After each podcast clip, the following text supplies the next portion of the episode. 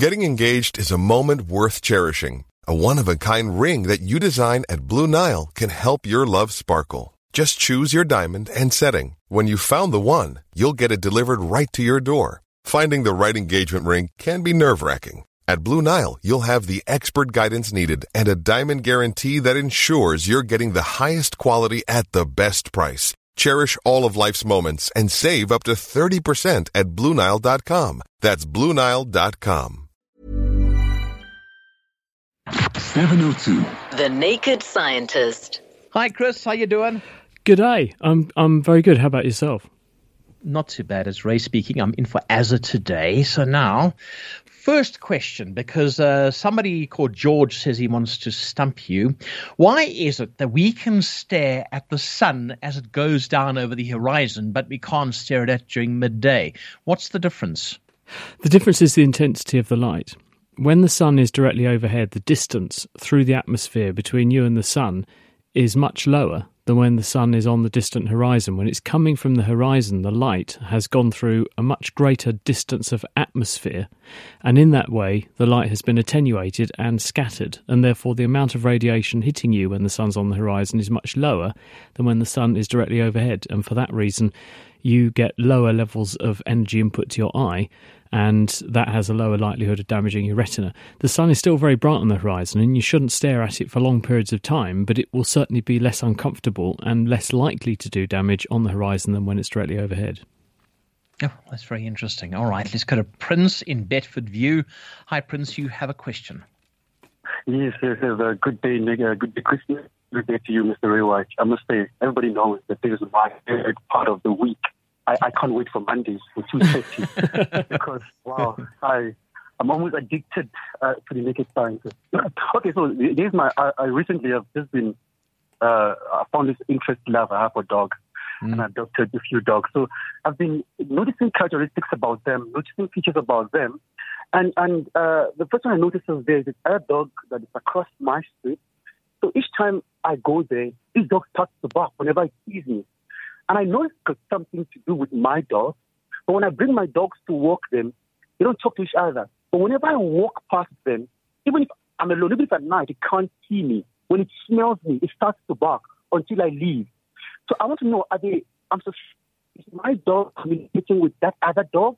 What could be the scientific reason for that? And then, and then secondly, secondly, I've also noticed that when my dog pees, they always pee at vertically positioned objects, so e.g. a tree, e.g. a pole.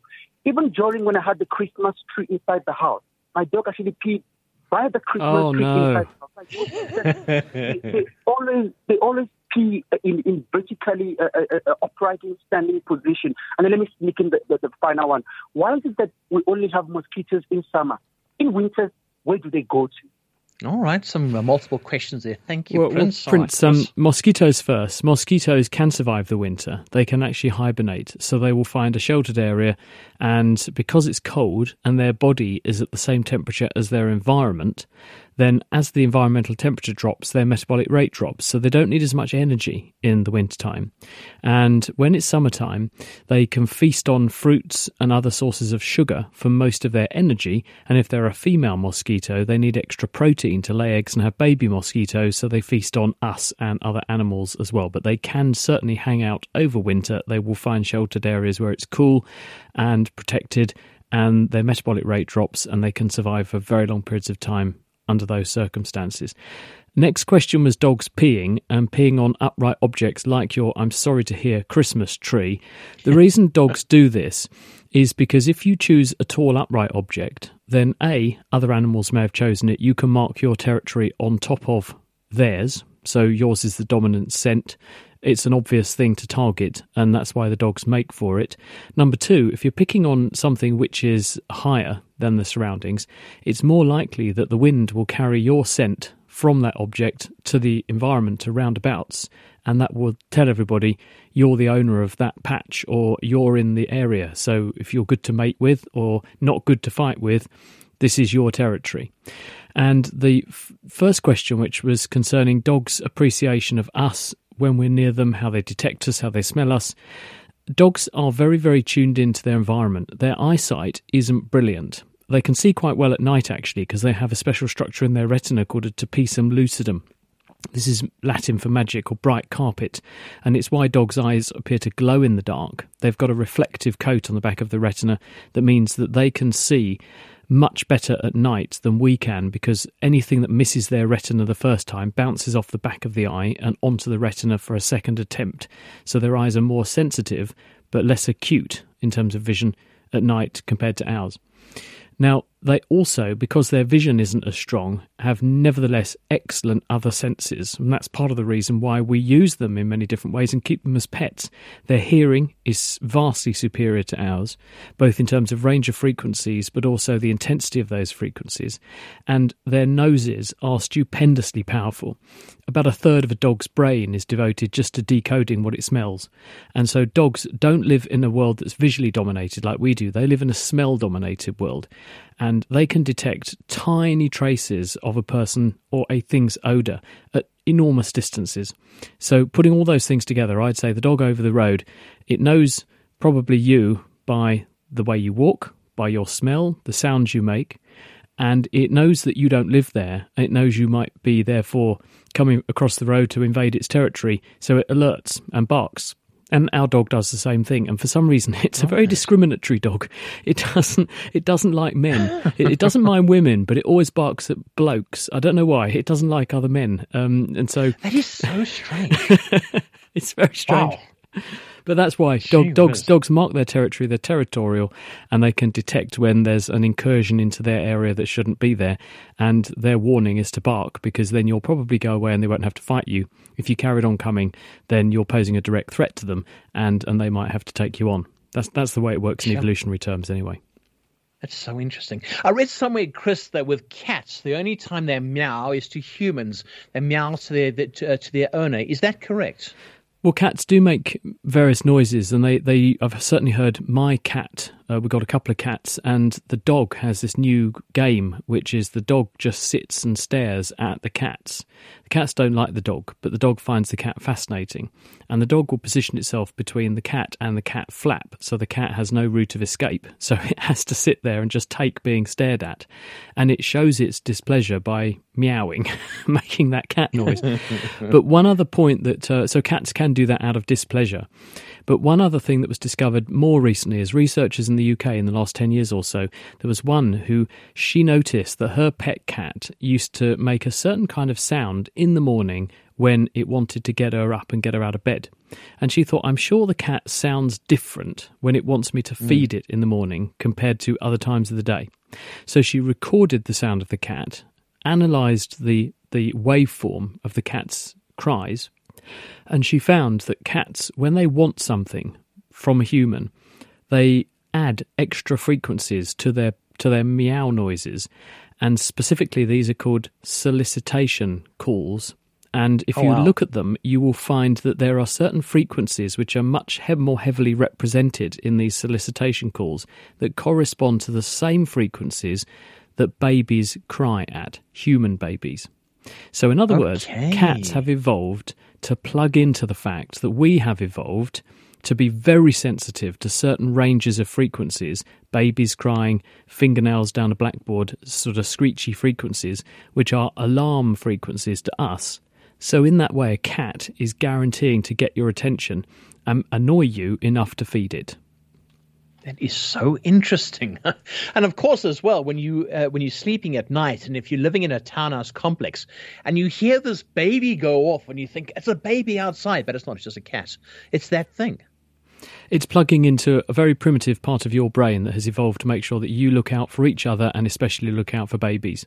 And the cats have learned this and evolved this, and because cats have evolved to hang around with humans because we feed them and serve some of the purposes, as they say, you know, cats have servants while dogs have owners then yeah. the, the, cats exploit their owners and they make sure that the owner complies by plugging into that very primitive part of our brain that means that we are powerless to say no. Chatting to the naked scientist, 011 883 Maybe you have a question. You can also leave a WhatsApp voice note message on 072 702 1702. Let's do some little bit of research. Hi, this is a question for the naked scientist. I wanted to find out why a person's body parts on the left hand side are bigger? Is there any specific reason? Sure, that's a difficult one, Chris. So the body parts on the left are bigger.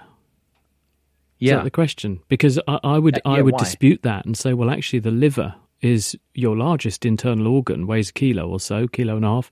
It's pretty big. I don't think you've got another internal organ as big as that, uh, and that's on the right hand side. Uh, I think probably the question is more about well, why are our bodies asymmetrical? Because although it looks like we're symmetrical from the outside, you've got two arms, two legs, two eyes, two nostrils, everything seems to split down the middle. In fact, if you look inside, you find we're very asymmetrical. We've got certain organs disposed to the right, certain organs disposed to the left in the vast majority of people, but there are some rare individuals where everything's back to front. There are people with dextrocardia and situs inversus when uh, and these are classical in medical exams. You you get the they say go and examine this patient's heart, and, and they watch with glee as the student doctor goes and feels on the left hand side of the body trying to find where the heart is, and thinks this patient doesn't seem to have a heart, and it turns out it's on the wrong side. It's, it's actually back to front in that patient. It's on the right hand side. But there there are people who do have organs to one side or the other, and we're learning now embryologically how the body puts itself together and works out what's going to be left and what's going to be right. But it's not quite true that the organs on one side are bigger than the other. I'd say that actually the liver being your biggest internal organ and being on the right would would uh, counterbalance that theory. All right. Okay. Here's another one. Hi, this is Ed calling from Cape Town. When watching um, David Attenborough's Life in Color over the weekend, a question popped into my mind, and it was why do animals not simply produce green fur in order to camouflage? And about a half an hour later, Sir David looked at the camera and said, Animals cannot produce green fur. so that's all well and good. But I would like to know why animals cannot produce green fur. Because surely, out of all of the um, evolutionary adaptations which would be really advantageous to an animal, green fur must be pretty high up the list. So why can't they do it?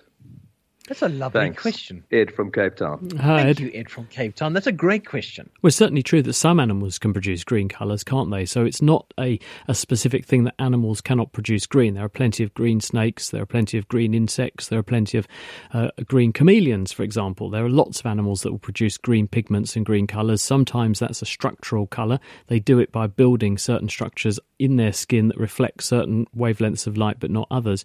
Other times it's based on making physical chemicals in the skin. I, I don't know why animals wouldn't necessarily, therefore, in his mind, not be able to make a green colour. Um, and it wouldn't necessarily always be advantageous because remember, animals are not always in environments where the trees are always green or the grasses are always green. Just look at the African seasons. There will be a wet season when it's very, very green and lush. There will be a dry season when it definitely isn't. And if you were very green, everyone would make a beeline for you because you'd look like lunch. So the answer is animals have evolved to have the colour scheme that best protects them and best serves them in the environment in which they spend most of their time.